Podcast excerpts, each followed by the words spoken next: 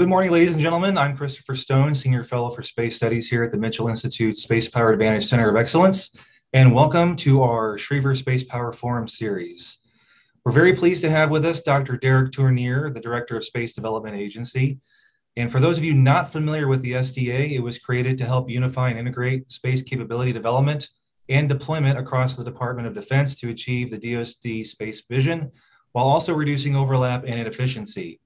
Dr. Tournear previously served as the Assistant Director for Space for the Undersecretary of Defense for Research and Engineering, responsible for developing the research and engineering roadmap to address future gaps in the DoD space architecture.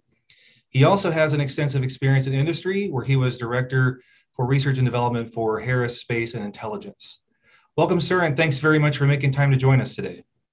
Thank you. Thank you. It's a pleasure to be here. It's exciting to be here in the Mitchell Institute and, and see all of the all of the air power artifacts around it. Uh, you know, it's very exciting to, to be able to talk about the, the future of, of space in, in such an environment.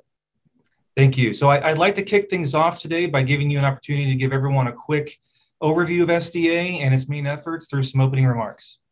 Excellent, excellent. Thank you. Yes, that uh, you know it's exciting to talk about uh, talk about everything that SDA has been up to and and our plans to be able to deliver capabilities to the warfighter extremely quickly. That's our that's our mission: speed, delivery, agility. Get capabilities in the hand of the warfighter as, as rapidly as possible. You know, and, and SDA, we've been around since 2019. And so I'll, I'll talk a little bit about what we've done over the last year, and then more importantly, what our what our near-term plans are, because that's 2022 is going to be an exciting and and uh, and uh, very impactful year for the Space Development Agency. So just over a year ago, we delivered our first two experimental satellites to the launch pad. And this was nine months after we received funding. So that shows just how quick one can go within the department from funding to be able to get capabilities to the launch pad ready to go. Now, unfortunately, there was a there was a launch vehicle in, uh, integration uh, mishap that occurred, so we weren't able to launch in January. But we were able to repair those satellites and launch them just six months later. And along with that, we launched a total of six satellites in, in 2021. So uh, we did several different missions to demonstrate that we could do laser communication. That really is going to be the enabler for the future for a lot of these capabilities. And then we also did some, some experiments that we teamed with with DARPA to show that we can do onboard processing. And then we did our final experiment teamed with the Missile Defense Agency to demonstrate that we could actually collect data OPIR, overhead persistent infrared imagery data from LEO to be able to pull out background information. And that's going to be used to, to, to set what our algorithms will be in the future. And so all of those were, were very exciting and, and successful missions to go through. Oh, so, so um, now after we've solidified all of our tranche zero, so these are 28 satellites, just to, just to keep this in perspective, we are 37 weeks away from launching our tranche zero. Tranche Zero is made up of 28 satellites, 20 which make up the data transport layer. Those satellites will, will form a mesh network optically connected with laser crosslinks. They'll also be able to do those laser crosslinks down to the ground and down to airborne users. In addition to that, some of those satellites also have link 16, so they can go directly into existing tactical data links. That's important. That's one of the one of the goals of SDA is to be able to make sure that we can get connectivity to space to existing tactical data links. We don't want to force people to have to get new terminals to be able to plug into these networks. That's key to make sure that we get this rapid adoption for the warfighter. In addition, we will also have Ka band downlinks from those 20 transport satellites to allow them to tie directly into various JADC2 components of the, the Navy, the Army, and the Air Force using that, that Ka band. Now, that's the 20 satellites, and then we have eight additional ones that are providing the OPIR, so the overhead persistent infrared imagery that will make up the, the start of the tracking layer. That tracking layer will allow us to detect and track hypersonic glide vehicles and, and other, other missile threats. We'll detect those send those data directly to the transport layer, and then transport can send that down to the ground where it can be fused with other data, and then send that out and, and essentially make a fire control solution that could be sent to something like Aegis that could that could engage. So that's that's the goal of our tranche zero, 37 weeks away from that. Now, moving forward, we're into tranche one. So we are currently in source selection for our tranche one transport layer. Those are 144 satellites, 126 of our baseline satellites, and then 18 experimental satellites. That makes up our Tranche 1 transport layer. That will form what we call the initial warfighting capability, the ability to actually form a mesh network and get those data down via Link 16 to the warfighter in the field so that we can actually affect a fight. That's starting in September of 2024 is when those will be launched every two years. That's the that's the that's the goal of SDA. So if you look at, at what we've accomplished, we've accomplished not only those demonstration satellites, like I said, just, just a couple hundred days after receiving funding, to being able to put our Tranche Zero on contract. And for folks tracking acquisition out there, we average about 100 days from a solicitation to contract award. So that's that's that's pretty unprecedented within the department for these large contracts. And then tranche one, we're in source selection. We expect to, to make uh, announcements of that award here within the next next few weeks. In addition, some things to look forward to going in in 2022. We're going to start our solicitation for our tranche one tracking layer. So this will be uh, on the order of 28 uh, satellites to be able to do the tracking mission so that's that OPIR missile tracking mission. Those will be launched uh, in that 2024 2025 timeframe so that we can start to actually cover the globe so that we can actually provide capabilities to the warfighter for the tracking mission in addition to the data transport mission. You'll also see an operations and integration, which is essentially the, the ground layer that ties all of our constellations together. So that, that solicitation will come out uh, probably next week is when we expect that solicitation to hit the street. And then we'll make an award early in 2022. Those uh, individuals, whoever wins that award, will be operating the satellites out of two operation centers that we're building out one at Grand Forks Air Force Base, and then the other down in Redstone Arsenal. So we have uh, a facility in Grand Forks and a facility in Huntsville, and that's where we'll be able to do the command and control and the network operations of the satellite. So all of that all of that will be kicked off and, and started in 2022. Also in 2022, if you if you look forward, we're going to have, I mentioned we have 144 satellites, 126 baseline satellites, and then 18 of the experimental satellites. Those 18 experimental satellites will be solicited in 2022, likely in the early summer of 2022. We'll put out the solicitation for those, and, and then that will essentially be for experimental uh, payloads and UHF payloads that will go on board those 18 satellites. All right, 2022 will also, at the 37 weeks, uh, we will launch our Tranche Zero, but right after the launch of our Tranche Zero, we will transition into the Space Force. So there's a lot of questions on, on what that looks like. So the Space Development Agency was, was established to be the constructive disruptor within the department. Uh, what that means is we were established to show that we could form a completely new architecture, the architecture that we coined the National Defense Space Architecture, based on two pillars proliferation, hundreds and hundreds of satellites, and then spiral development. Every two years, we'll put up new capabilities based on what industry can produce and deliver within that two year time frame. Well, we've demonstrated that, and we'll, we'll make sure that, that, that the reality of that concept is demonstrated in 37 weeks, and then again with Tranche 1 in September of 2024. So at that point, SDA will be into the model of actually operating these satellites in an operational construct. And for that, uh, that we need to be part of the Space Force. We need to be actually part of a service, not an independent defense agency to do that. And so that's why we're folding into the Space Force in October of 2022 so that we can make sure that everything we deliver can be operationalized and put into the hands of the warfighter, because that's the, that's the end goal. Now, working within the Space Force, and the Air Force, we've, we've kind of, uh, the law is actually pretty clear on what will happen to, to SDA at that transition. We will be a direct reporting unit to the, the Chief of Space Operations. And then we will also have our acquisition authority reporting directly to the new Assistant Secretary of the Air Force for Space Acquisition and Integration, uh, which uh, the nominee, uh, uh Mr. Frank Calvelli, has just been uh, been nominated for. So, so that that's kind of the, the plan going forward in, in 2022.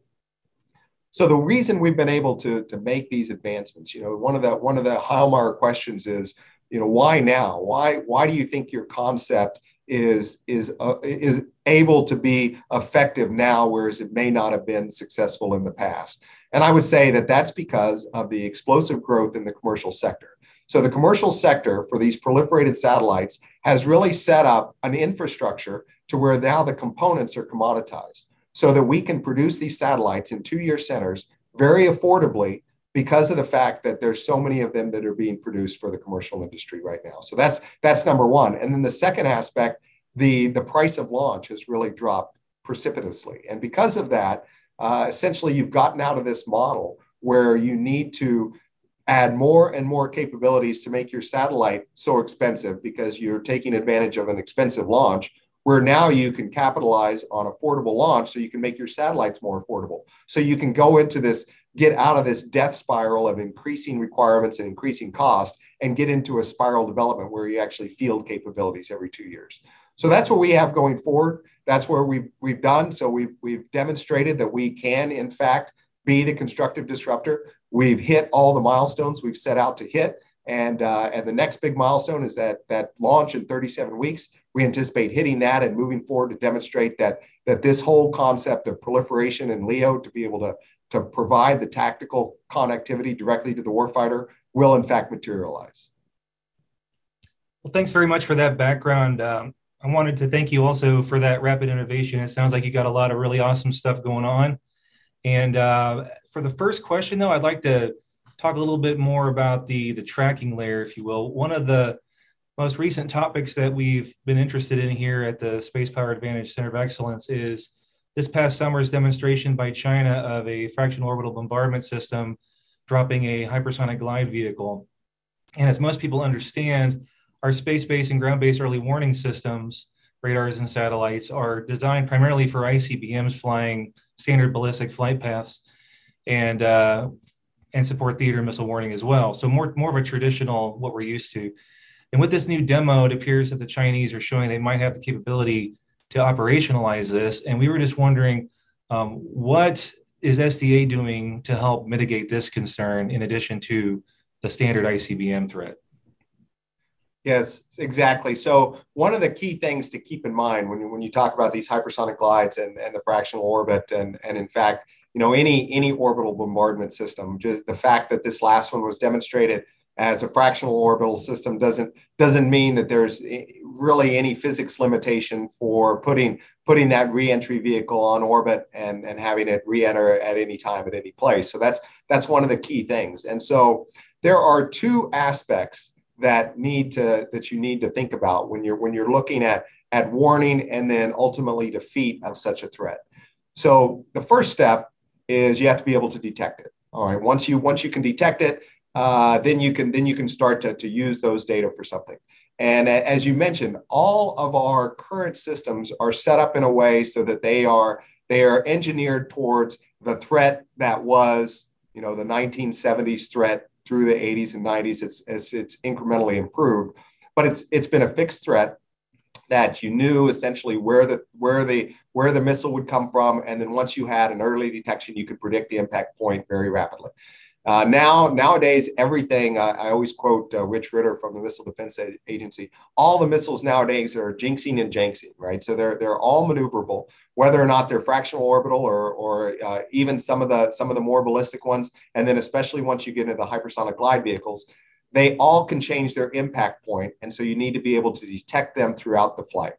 So that's where, that's where the tracking layer really comes in because the tracking layer by virtue of, of being in a low Earth orbit versus a, versus a geosynchronous orbit, that buys you a couple things. Number one, it buys you more global coverage, right? So you, you get global coverage from geosynchronous satellites by having them around the belt. That gives you uh, most of the mid latitude and low latitude coverage, which works really well. And then historically, you have put very high satellites in polar orbits that give you the polar coverage that you can't really see from geosynchronous orbit.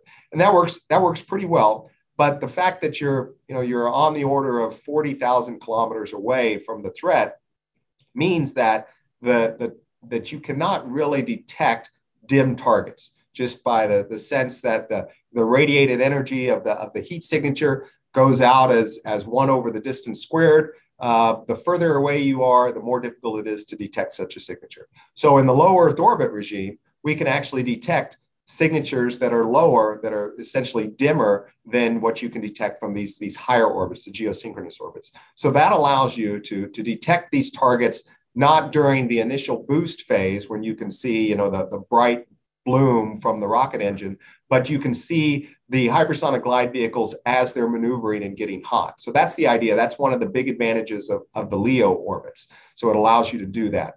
So then once you do the detection, uh, you can you can detect. You can have several satellites. That's another advantage of LEO. You can have several satellites with with different angles that allow you to to get different look angles, so you can get a good geometric dilution of precision, if you will, to calculate the three dimensional track very accurately. All right, so that's one aspect. Now I can detect the saddle. I can detect the hypersonic glide vehicle. I can give you a track, but that track is is uh, changing in time. It's maneuverable. So the next aspect, and this is where the transport layer comes in, the next aspect is I need to be able to move those data from the tracking satellites down to the shooter as rapidly as possible. So the tracking satellites need to be connected directly with the transport satellites via these laser optical crosslinks so that then they can move a large amount of data to the transport layer. And then the transport layer can do two things. It can move it anywhere in the world. So I can move it to a targeting cell that could be located in Hawaii. It could be located in, in Colorado. And then I can actually use that to fuse it with other data sets to calculate a fire control solution. Or if I can calculate the fire control solution on board on the transport satellites, I can move those data directly to a weapons platform. That's where the Link 16 comes in. Link 16 is fairly ubiquitous. So we can we can tie into several different shooters, if you will, as part of the JADC2 infrastructure. So we can move those data directly in so that they can engage that target. And we want to do that, you know, on the order of single digit seconds to be able to do the detection, fire control calculation, and then down to the weapon. That allows you to engage within the window of your interceptor uh, on the time scale. Obviously, if it takes you, you know, 30 seconds to do that, uh, the data that you could be sending to the interceptor is too old and you're not within the window that the interceptor can actually engage and maneuver a target. So that is the idea on what SDA is doing to, to actually go after these new threats. And the timing is, like I said, that tranche one with 144 transport satellites will be, uh, we'll start that launch in September of 2024. Uh, if we get the appropriation to kickstart the tracking layer for tranche one, those will be launched in, in early 2025. So by the end of 2025, we'll be able to have that kernel of tracking satellites and that tranche one transport layer to be able to do that mission, to be able to defend us, do the detection that can defend us against those, those hypersonic glide vehicle threats. Great. Now, I, th- I think you mentioned this a little bit about kind of why you went into low Earth orbit for your, your layered constellation, but there are people who are concerned that low Earth orbit is becoming kind of crowded with with the SpaceX Starlinks and the Kuipers and all those other organizations putting things out there in the hundreds or thousands of even of satellites. What would you say to those people that are concerned about LEO getting too crowded and thereby it's kind of dangerous to be putting all of our stuff there? Certainly, uh, there you know there's two two aspects to to, to LEO as far as the dangers in in LEO. And when I uh, you know when I was first a DARPA program manager, one of the key goals was to try to move a lot of our. It was right after the the Chinese 2007 ASAT test, and one of the key things we were focused on was can we move a lot of the missions that we're doing most of most of the time the, the IC missions in LEO can we move them to, to higher orbits to make it more difficult for ASATs to hit? And so there was a push to that and so now it's kind of ebbed where where now you know all orbits uh, are are vulnerable to, to different space attacks. And so now we're, we're looking back especially as the commercial industry has pushed to make the commoditization of LEO much more affordable it's kind of ebbing back to say let's let's try to do more from LEO. So the point of that is that that uh, over time, you know, there's advantages and disadvantages to, to all the different orbits, and we need to we need to take advantage of those at the at the current time we're in. Now, for the for the the crowded aspect in particular, two answers to that.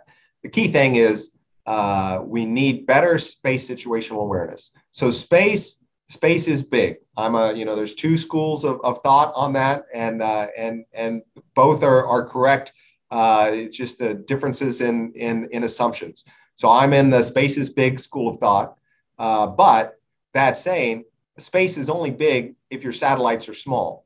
And right now, because we have such uncertainty ellipses around where our satellites actually are, uh, based on just based on mostly due to to radar uh, information that comes from the satellite as we as we go through the space fence and such, we treat the satellites as an extremely large sphere or, or oval in that in that trajectory. And because of that, uh, space gets more and more crowded because you try to keep you try to keep those satellites out of those very large error ellipses. So as you increase space situational awareness and you get those error ellipses smaller and smaller to where now instead of treating a satellite as if it were one kilometer in one dimension and 10 kilometers in its uh, in its velocity track, I can actually treat that that satellite as what it is. You know, it could be a meter uh, a meter by 10 meters, and and that's all I need to track then then you'll notice that you can actually do space traffic management much better because you'll you'll have a much better sense of what actually is going on on orbit.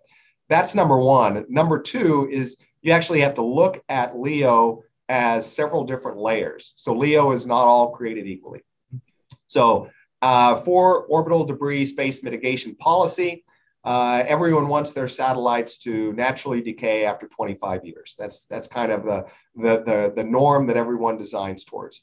What that means is you want your satellites to orbit less than 600 kilometers. So 600 kilometers and below, just due to the physics and drag, your satellites will, will, will not last longer than 25 years before they naturally re-enter and then burn up in the atmosphere.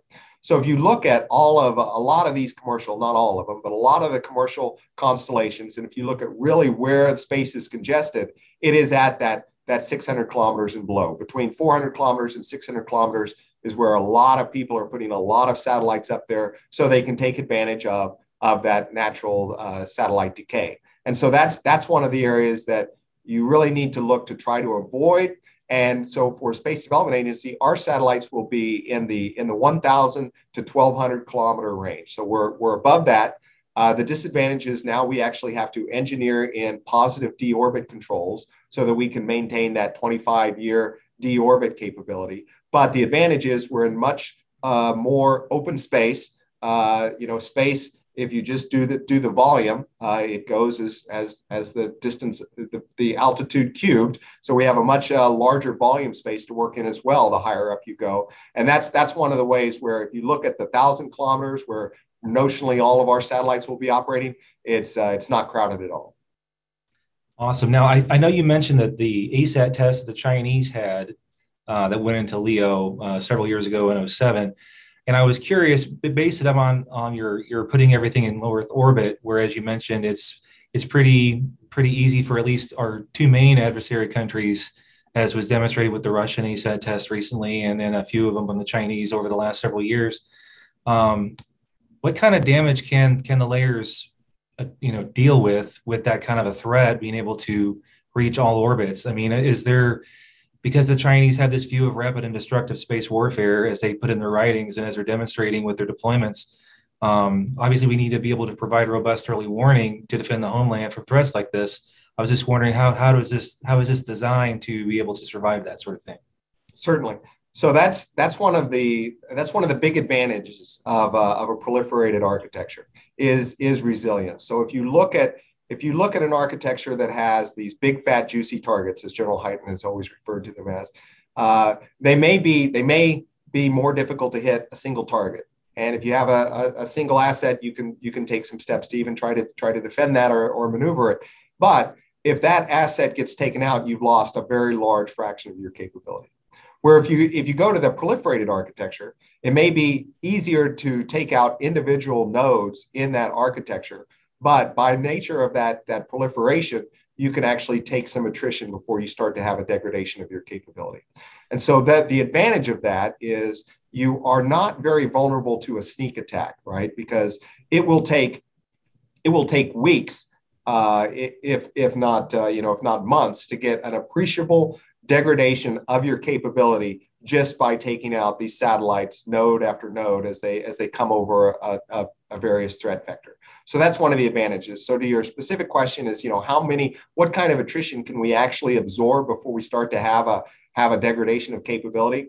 Uh, a lot of that is, you know, we, we don't want to go into a lot of our uh, a lot of our vulnerability analysis on this, but we can we can talk in general generalities about that uh, our satellites are designed for five-year lifetimes. And when we're up and operational, our plan is to have, you know, on the order of three to 400 satellites per layer providing these missions. The layers being, you know, the transport layer, the tracking layer, custody, which is your ISR layer, and then uh, navigation layer is included as part of transport. But so three to 400 satellites providing each of those each of those different layers with five-year lifetimes. So just you know, just in in round numbers, you can expect that you will have 20% on orbit spares, if you will, at any given time, just to take into account natural attrition because of that five year lifetime. And so, uh, if you start to get into a, a shooting match, uh, that's kind of the level that you can expect to absorb before you start to have any appreciable decrease in your capability. That's that's kind of what we're what we're designing towards. And as I said, that that will give you uh, the ability to absorb these these attacks for many days, weeks, uh, even even months, depending on the the threat vector. Awesome. So, with regard to recent technology demos that you were kind of talking about, I know SDA has partnered with a, a variety of organizations to demonstrate technologies such as the optical intersatellite links you were mentioning earlier on orbit data fusion. You were, you were also talking in your entry remarks. And I've heard you describe these capabilities as critical enablers, and you've mentioned that. Is there any any elaboration you like to make on why these are so important, and perhaps share what you've learned so far through these experiments? Sure. So there's the two main aspects that you mentioned there are, are critical enablers of the optical intersatellite links and the onboard processing. And, and why, why is that so, so critical? Well, optical satellite links have been around for, for a long time. NASA has done a lot of great work as, as well as uh, others within the department uh, historically uh, developing those. So uh, what's what's the big breakthrough and, and why is that that chosen going forward realistically the big breakthrough is in size weight power and cost so if you look historically uh, optical satellite links uh, have been used when you needed to move huge amounts of data you know gigabit type type processing and you were looking at you were looking at payloads to do that that were hundred million dollars at the at the most. You know, the cheapest would be multiple tens of millions of dollars because they really were designed for these kind of exquisite missions to move a lot of data in very specific, uh, bespoke, uh, engineered solutions. Going forward, uh, the real shift is not going to be in the fact can you do laser communication in space because that's as i mentioned has been demonstrated but it is can you do it affordably in a very uh, low size, weight, and power system that could be proliferated. And there's been a lot of advances in that. I mean, if you if you look at if you look at what the commercial industry is doing, SpaceX is, is one example that is is proliferating uh, optical crosslinks. And, and there's been a lot of there's a lot of the, the tier two or tier three subcontract suppliers that have that have developed an infrastructure to be able to produce these. So now they're you know they're uh, don't want to give away proprietary costing data, but it is, you know, it is orders of magnitude less than the than the $10 million price that uh, has been seen in the past. And the SWaP is consistent with the smaller size that can be put on satellites so that we feel confident when we put out these solicitations and we get bids back from industry that we can put three and four of these optical satellite links on the on the spacecraft themselves so that they can form this mesh network and also form the network to the ground so why is that important it's important because optical by by design is is essentially very uh, low probability of intercept and low probability of detection. Right? It's a very narrow beam.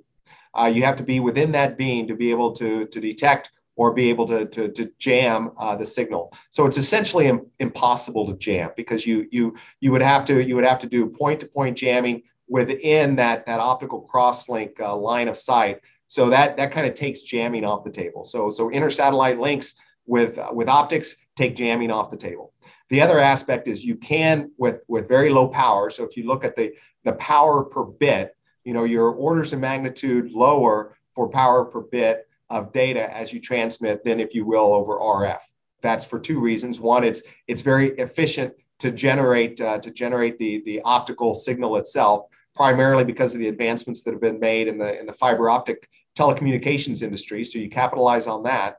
And then the second aspect is because of that narrow beam width, you know, you don't waste a lot of, of energy in spillover. So that allows you to get the high data rates in these very low size, weight, and power systems. And that that's what that's what enables you to, to do a lot of these proliferated missions on this on this aspect to really pass a lot of data.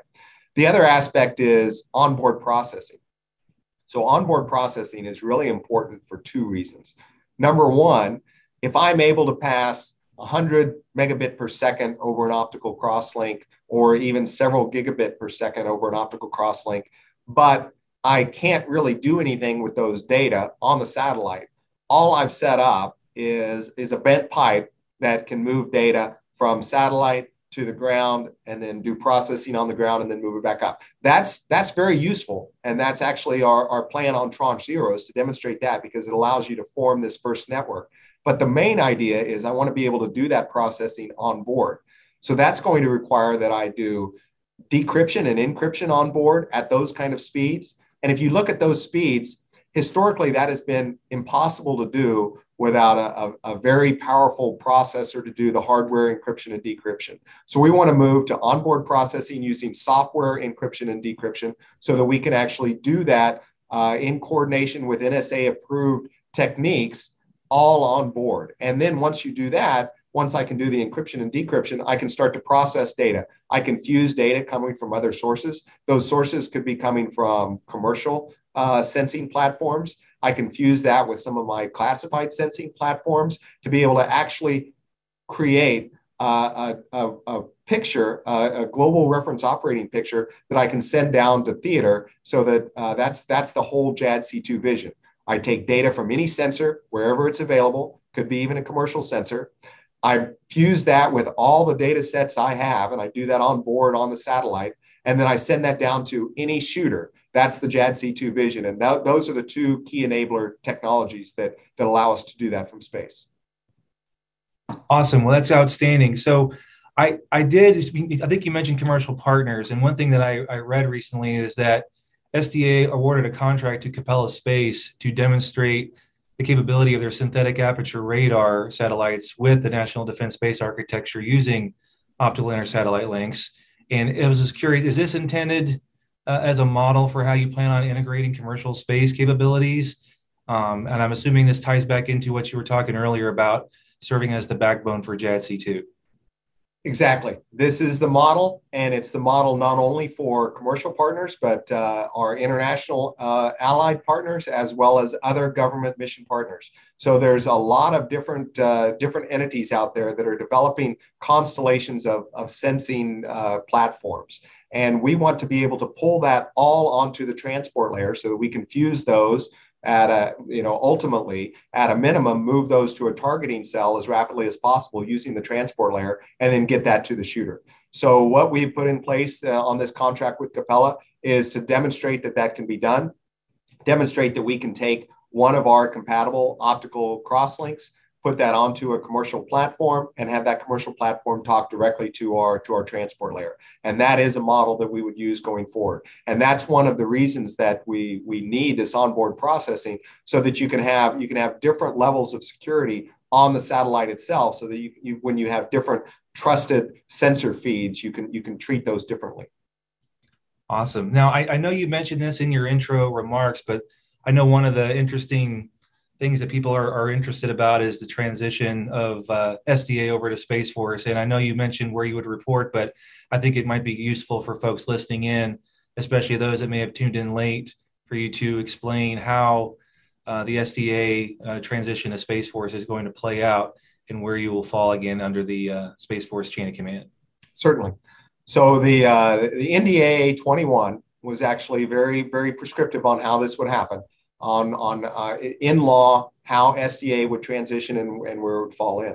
And essentially, it says that on October 1, 2022, uh, 37 weeks, SDA will transition into the Space Force as a, as a direct reporting unit to the, the Chief of Space Operations for everything except for acquisition related uh, chain of command. In that case, then we'll report and get the acquisition authorities through the Assistant Secretary of the Air Force for Space Acquisition and Integration and and that's that's essentially so we will be a direct reporting unit in that way. So if you look at it if you look at uh, uh, space systems command uh, space rco space rapid capabilities office and the space development agency those are those are three uh, entities that are that are equal and able to to provide uh, different means of, of developing and fielding systems for the Space Force. And so each one would, would then have the, the reporting through the CSO and, and the ASAF for, for acquisition. And so that's, that's, uh, that's what, uh, what is in, in the current law. And then in NDA 22, it reiterated that for the SDA Tranche 0 and Tranche 1 programs, that the, uh, the ASAF as the service acquisition executive for space should delegate as, uh, as much as possible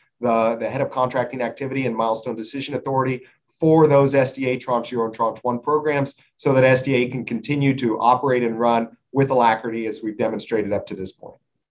Outstanding. And that was also a great use of the word alacrity. We don't hear that word very often. So, with that, we're going to now uh, switch over to the questions from the audience uh, who have been listening to our conversation so far.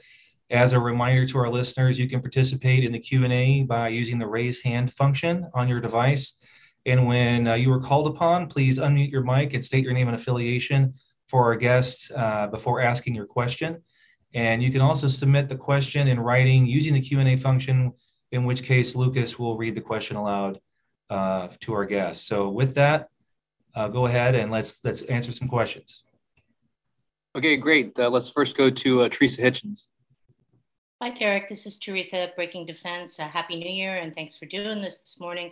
Um, my question is about integration of the tracking layer, both with the next gen OPIR satellites as they come online. If you could talk about how those satellites are going to either talk to each other or the data is going to be shared, how they're going to work together, and how the tracking layer satellites will then fit into the even larger architecture, the force design that the SWAC has come up with for missile warning and missile tracking. So those two integration aspects, um, if you could just kind of elaborate on how that's going to work. Thank you.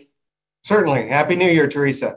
So the, uh, uh, the next gen OPIR uh, for for for for Geo in particular, as as as they're they're uh, you know they'll they'll they'll be launched in the in the 2025 timeframe.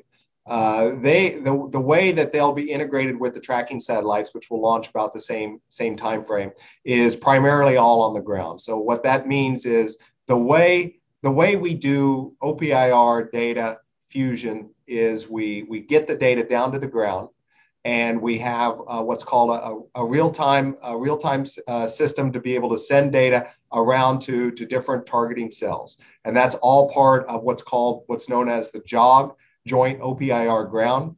And so the, the JOG takes these, these RTS data feeds from any and all satellite systems. So that would come from next gen OPIR, it would come from tracking layer, and it would come from the legacy SBIRS and uh, uh, satellites as well.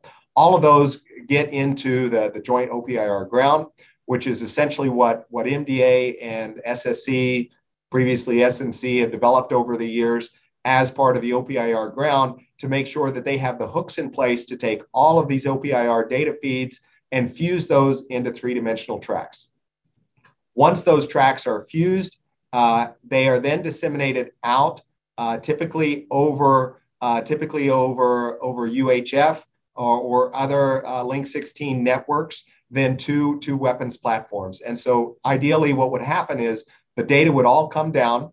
Uh, the data would come down both from the, the SDA tracking layer would come down via our transport layer, and then it would go to our to our ops centers, and then fed directly via this RTS system into the JOG. Same way as the, the next gen OPIR systems and the and the SBIR systems, their data comes down, goes over RTS into, into the JOG. The JOG will then form those 3D tracks from any and all OPIR sensors that are available. Then disseminate those OPIR tracks out via, and those OPIR tracks, by the way, could be merged with radar tracks. Any and all data all get sent into that into that that jog for data fusion. So then those data then get sent out uh, via traditional ways to get to get to folks like Aegis and, and other uh, other folks deployed, as well as get sent directly up to the transport layer. So then transport can send that down directly via KA, optical, and link 16 to whoever needs to, to have those data in, in theater. So that's how that's how those would would all all fit together going going forward. And that that's you know that's that's how we, we see that. And then as as the the spirals mature Uh, ideally, you would want to be able to have connectivity from any and all OPIR systems to the transport layer so they could be fused on board. But because of the fact that you know next gen OPIR 2025, it's a it's a long development program. Uh, we, we don't want to we don't want to disturb that by by trying to add in that connectivity to the transport layer at this point. We're going to do that all all through the ground, and that's part of what the SWAC study has shown. Is the SWAC study has said the future OPIR architecture for missile warning, missile tracking should be this kind of a hybrid layer. We should have we should have satellites that are that are working at, at GEO, the next gen OPIR GEO satellites. We should have the proliferated LEO to be able to give us the, the sensitivity we need for hypersonic glide vehicle tracking and give us that full global uh, coverage. And then we should also have some satellites at MEO to be able to add in add in resiliency in the in the event that one or multiple layers are, are attacked, you can have that resiliency and you can fuse all of those data via the ground. And that's one of the things that, that SSC is, is tasked with, making sure that that systems of systems approach of tying all of these systems together into that joint OPIR ground can actually work and then disseminate those data. Okay, we'll just move on to the next one then. Uh, Jerry Krasner. Derek. Jerry. How are you? Outstanding. As usual. Uh, my question will come in a different vein from uh, what you've been discussing, and just curiosity. Uh, come October and beyond, uh, when SDA is integrated into Space Force, will SDA retain its own staffing and hiring uh, independence, or is it worked out how that might evolve? Uh, yes, that that's actually in the uh, in the in the, in the AA 21 uh, joint explanatory language, it it uh, it it's, it spells out that that SDA uh, with with the uh, with the hiring authorities that it has uh, prior to transfer will be the same post transfer. So SDA will will maintain uh, all of those HR activities and and special hiring authorities that it has in place today. Okay, thank you. Thank you. Okay, great. We're going to take a, a, quick question from the chat, and this comes from uh, General Paul Selva. He says, uh, in your vision of the future, who, uh, what service, what units will be operating the satellites in the variety of layers, sensing, transport, custody, et cetera, as the Space Force program for the necessary human resources and training to make an integrated architecture useful to the warfighters across all services?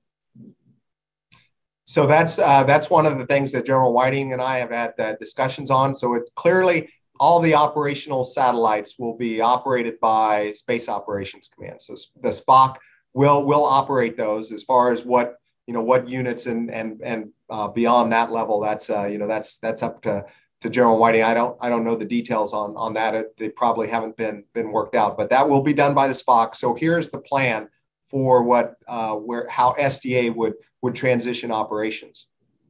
So SDA will operate in this uh, government-owned contracting contractor-operated environment at Grand Forks Air Force Base and Redstone Arsenal, as I mentioned. That's where we will have our satellite operations, network operations, and mission operations all being done. Primarily, the satellite operations and networking operations will be done by contractors on site at those two facilities. And then the mission operations will be done by both uniformed and civilian personnel, making sure that the prioritization of the missions uh, takes place based on, based on COCOM tasking. So SDA will get those two operation centers up and up and operating, uh, take the Tranche One constellation through test and checkout, and you know operational test and evaluation, and then once they're once they are ready to once they are ready to transition over, those op centers, essentially the staff at those op centers will transition whole cloth to be reporting from SDA to reporting to the SPOC so that they will be part of the operational space operations command so that the satellites will then be able to, to be used in a method that's consistent with tasking from the uh, from space command through through space operations command. So hopefully that uh, that clarifies that. Okay great. Uh, next we'll go to uh, Courtney Albon Hi, yes, uh, Courtney Albon with uh, C4ISRNet. Um, I had another question on the uh, SDA uh, transition to the Space Force. Um, just on the, the area of acquisition authorities, um, I know there were some questions about what authorities SDA will retain, and I, I just wonder have those um, have those been worked out, and what other kind of big uh, questions remain that still need to be kind of answered as you have this kind of working group that's that's uh, determining that. So uh, as as uh, as you mentioned, there is that working group that that's going forward. Essentially, it's being uh, you know it's being run by by Secretary Kendall and uh, and uh, Secretary Shyu and in in R and E working out how this how this trans- transfer will will occur. And a lot of those details are being worked out there. One of the one of the key aspects is Secretary Kendall wants to to allow the the new ASAF to come on board and be able to, to weigh in on some of that. So some of those some of those decisions are are pending uh, onboarding of the of the new ASAF, which will be the SAE for space, so that so that they you know their their inputs can can weigh in. Most of the most of the, the language in NDA 22 has spelled out you know how a lot of those acquisition authorities will work for tranche zero and tranche one as far as what uh, what authorities should be delegated uh, head of contracting activity and milestone decision authority for the middle tier of acquisition programs that are currently ongoing. So that's kind of all, already uh, already in law. But as far as how SDA uh, will uh, will work, uh, a lot of the details between what aspects of the you know of the architecture are done at SSC, SDA, those kind of things will uh, those details will still need to be worked out and that's one of the one of the things that is pending the ASAF confirmation. Okay, great. We'll go to uh, Briana Reilly. Thanks so much for doing this. Briana Reilly here from Inside Defense. Circling back to authorities, you know, as we were just talking about that SDA will retain post transition, you have previously pushed for SDA to retain head of contract authority, senior procurement executive, and milestone decision authority. How is that looking 37 weeks out from this transition? Thank you. So that kind of uh, you know goods to in in NDA 22 it uh, it it said that the you know the the the SAE should delegate for tranche zero and tranche one those those authorities. The head of contracting and, and milestone decision authority. Um, the uh, those so that's that's looking that's looking good to allow us to continue to to execute uh, with the speed that we've demonstrated.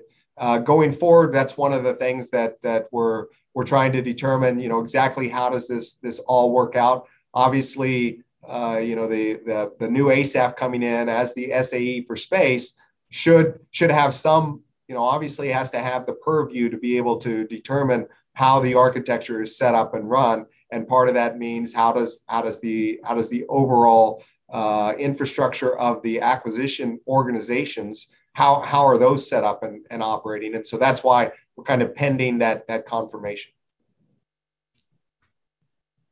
Okay, great. Next, we have a written in question. Uh, can you explain the mission demarcations between SDA and MDA regarding missile defense? Uh, will there be an integrated CONOP between MDA and SDA? So uh, SDA obviously is focused on on satellites and and the proliferated architecture, and MDA is focused on uh, making sure that the data gets disseminated and calculated into a fire control solution so that that uh, missile defense can can achieve. So for for space in particular, uh, MDA and SDA have worked very closely together to put together what uh, what a future hybrid architecture would look like between satellites that do missile warning, missile tracking, and then satellites that uh, uh, are necessary for doing actual targeting uh, once once the new uh, next gen interceptors and glide phase interceptors come online in the you know in the 2028 uh, and out time frame so that we can actually make sure that we get quality of service to those satellites. So there there'll be some kind of mixture of of a hybrid architecture on on those technologies. Mda uh, is is set up to to do technology development and demonstration uh, just like they're doing on on the HBTSS phase phase 2B uh, program where they're going to fly two satellites in March of 2023 to demonstrate that, that medium field of view that can be used for, for targeting quality of service. And along with the with the eight that SDA is going to fly to show that we can do the the, uh, the the global coverage for the missile warning, missile tracking. The uh, going forward, that's uh, that's that's the ideal arrangement is that MDA as a defense agency will continue to do technology development and demonstration for technology that then would be transitioned and proliferated by SDA as part of the Space Force to give an operational, organized, train, and equip function from a from a service to be able to disseminate and populate those. So that's that's how I see it uh, going forward. Okay, great. Uh, next question comes from Dave Sapper. He asks, uh, what about leveraging the huge number of commercial platforms in that lower LEO space to host uh, a large number of SDA payloads? Uh, doesn't that add new doesn't uh, doesn't add new satellites to the crowded orbit and gets even closer to see even dimmer targets? So two two aspects. So the commercial, the, the main way we want to leverage uh, commercial constellations are if they're if they're commercial uh, sensing constellations like we're doing with Capella. We want to pull those data in and and be able to disseminate that. Second way is uh, we would like to have our transport layer be able to use commercial transport layers, commercial com layers uh, ubiquitously so that we could move DoD data on and off of those from our transport layer. So for example, we could have a, a translator sat that moves data from the, from the transport layer to Starlink or to Kuiper uh, and be able to, to use those uh, as alternatives to be able to move DoD time sensitive data around different networks. As far as hosting specific payloads on uh, on on satellites that that were not designed. There, you have a com satellite that's not designed to to host specific uh, payloads. We are talking with some commercial entities about those those possibilities, but nothing nothing on along that line has been set in stone yet. At this point, the the payloads that are DoD specific, a lot of those payloads will drive a lot of the requirements and could have uh, you know a significant impact on the commercial uh, platforms themselves, and so it, it may may not be a, a, great fit. That's why we're we're proliferating out the tracking satellites, if you will, primarily as DoD owned and operated satellites themselves. But we are looking at the possibility of being able to put as adjunct payloads on on commercial constellations. Great. Uh, just switching lanes a little bit here. Uh, could you please clarify further the timing and plans for transport tranche one and how the current uh, continuing resolution scenarios will impact your ability to award and execute? So, transport tranche one uh, will have six launches uh, starting in September of 2024, and then uh, and then a, a, a basically a launch a month after that for the next six months to get to get to March of 2025 when we will have all, all of the transport tranche one satellites on orbit. And that we're going through source selection for that now. Uh, we have enough uh, enough funding through the through the continuing resolution to be able to to award those contracts for for tranche one.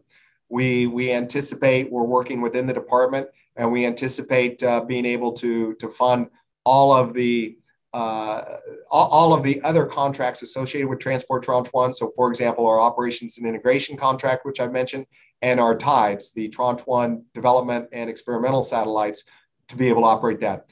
Under, uh, under tracking, so tracking to be able to accelerate tracking to start tracking Tranche 1 in FY22, we will need we will need an appropriations act signed with funding that includes a plus up for that tracking, which was in the in the SAC-D language. So none of that will occur under a continuing resolution. That would only occur if we receive FY22 funding to be able to do that.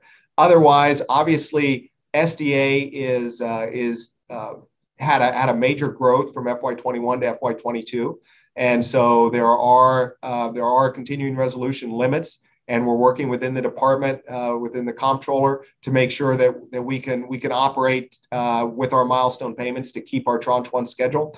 There is one hiccup to that that uh, we we can't get around, and that is our tranche one launch vehicles are being procured via NSSL, the National Space Security Launch. That is a procurement dollars. So that is a, an actual new start and so for new start funding, you cannot start a, a new uh, start under uh, uh, under a continuing resolution. So that is the danger is that it, it could hold up our contract award for our first launch vehicle for tranche one transport. But other than that, that's that's kind of what we're what we're tracking. Obviously, the the sooner we get an FY22 budget act passed, the better. But that's that's kind of where we stand. Okay, great. Uh, next one comes from uh, Tom Doyne. He says, well, what missions or roles do you envision for the CubeSat form factors? Uh, do you think CubeSats have a place in a hybrid architecture?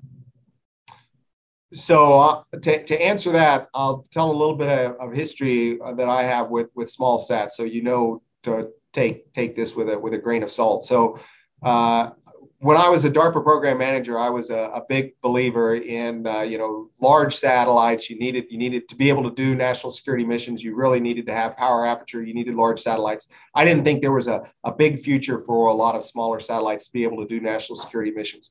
It wasn't until 2015 when uh, at that time I was in industry and and we did some some missions with half ESPA class satellites that were extremely impressive, being able to, to produce quality that was consistent with, with some of the very large national technical means kind of satellites. And we said, okay, that's when the scales fell off my eyes. And I said, I, I've been wrong about these small satellites all along. They can actually do national security missions. And this is kind of the future. And at that point, I, you know, I, I became a, a big believer and, and I, I got the small sat tattoo and, and said, this is the future.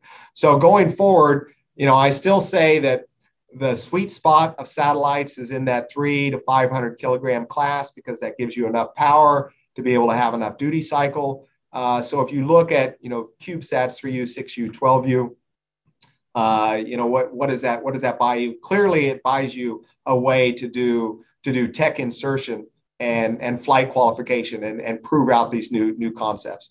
Uh, a lot of the, a lot of the demonstrations that, that we flew uh, the six satellites that we flew, well, one of them was was flown uh, uh, on the ISS resupply mission as part of uh, that was that was uh, purple. That was a, larger satellite, but otherwise, we, those were all those were all CubeSats. they were they were either six U or, or 12U, depending on the mission. So it shows that that there's really a lot of capability to be able to do those demonstrations. But that said, uh, based on the lesson learned that I had going from 2007 to, to, when I saw the light in 2015, when I went from all satellites needed to be at a minimum 1500 kilograms to okay 300 kilograms, you can really do some some good things. Doesn't say that going forward uh, there may be some really good national security missions that you can do with 3U and and up to 12U CubeSats, primarily in SIGINT detection. You know, if you get very good RF uh, uh, quality detection, or you start to do special comms missions, you can do those. A lot of those can be done on small sats, but uh, I'm still still waiting to see what that what that market plays out. Agree. That's I think it's great. One more. Uh, this comes from Scott Sage. He says, "Can you talk about the confidence you have that the cybersecurity cur- concerns can be mitigated for rapid development of proliferated LEO assets?" So the two biggest concerns I have with proliferation uh, are, you know, I'm I'm not worried about uh, attrition as I mentioned. Uh, that's where proliferation buys you. But for common mode failures, Obviously, if you have a common mode failure, proliferation doesn't buy you a lot. And the two common mode failures that I worry about number one is cyber, and number two is supply chain. Uh, supply chain interdiction, as well as being able to maintain a supply chain to keep these two-year cycles up. So those are the those are the two common mode failures. But that said, there I, I, think that securing hundreds of satellites with with optical laser communication between them is certainly a, a feasible task. We've got a lot of activities in place that are that, that uh, are part of our Tranche One transport layer that are requirements on the vendors to make sure that they have certain cybersecurity activities in place. A lot of that was part of the Space Force has has created kind of a, a, a space cyber uh, best practices statement that they they worked with with MITRE to count, come up with you know these are kind of the things to, to make sure that your your networks are secure in space. We're incorporating all of that into our into our tranche one. So you can do this. The optical laser comm helps you with that because it, it makes things more secure but it's something that you have to be intentional about. You have to take into account from the beginning. You have to do red teams which we have a red cell to focus on this to make sure that that you're looking for it and you're not ignoring it well, that's outstanding. I know we could we could spend all day chatting about all this awesome stuff that's going on over at SDA, but sadly we've come to the end of this edition of the Schriever Space Power Forum. A big thanks to you, uh, sir, Dr. Tournear, uh, for being here with us again today, and to you and our all of our audience from all of us here at the Mitchell Institute Space Power Advantage Center of Excellence. We wish you all a very great day. Thanks very much. Thank you.